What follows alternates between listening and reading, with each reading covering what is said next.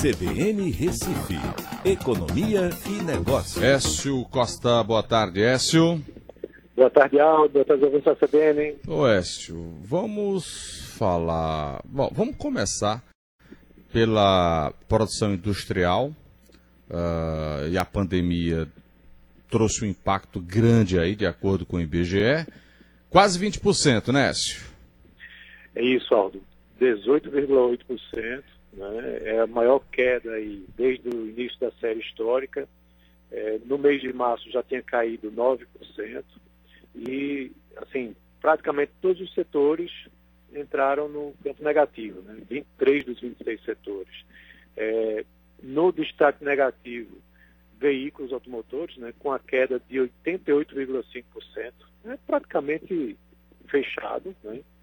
É, e lá na outra ponta, no campo positivo, temos aí três setores.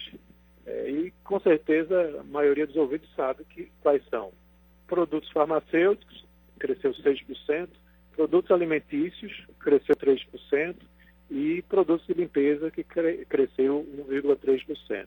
Né? Ou seja, as pessoas estão consumindo isso, basicamente, no consumiram isso, basicamente, no mês de abril. Né? Então, é, isso empurra a expectativa do PIB para baixo, mas, por incrível, de, de, é, por incrível que pareça, a expectativa era de uma queda ainda maior, era da queda de algo em torno de 30%, e foi menos do que isso. Tá? Então, é, é um resultado horrível, mas parece que o mercado nem percebeu que esse resultado era tão ruim, né, que você vai olhar, hoje a Bolsa está novamente subindo 2,29%. Né, quando olha é, nos mercados mundo afora, é, é um dos que mais está crescendo, né, junto com a Bolsa lá da França, que cresceu, é, que subiu hoje mais de 3%. Então, é, temos aí esse impacto negativo, é, mas é, tem um outro fato importante também. Saíram dados relacionados à China, com relação ao mês de abril, que mostram uma recuperação em V no setor industrial e de serviços de lá. É, então, é, junto com uma grande reabertura de diversos mercados mundo afora, isso está ajudando para que a bolsa suba bastante no dia de hoje. É, a moeda caindo, né? Agora também essa, essa, essa coisa você não tem certeza. É, tudo está no campo da incógnita, né, né Écio? Isso, Aldo. A gente, na verdade, tem dados lá da Ásia, né, como esse que eu mencionei, que mostram uma recuperação forte por lá.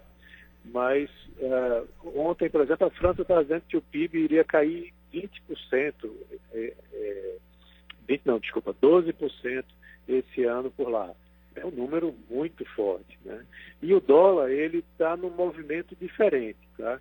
A gente vê hoje um, assim, uma recomendação de várias agências dizendo que venda o dólar e compre outras moedas.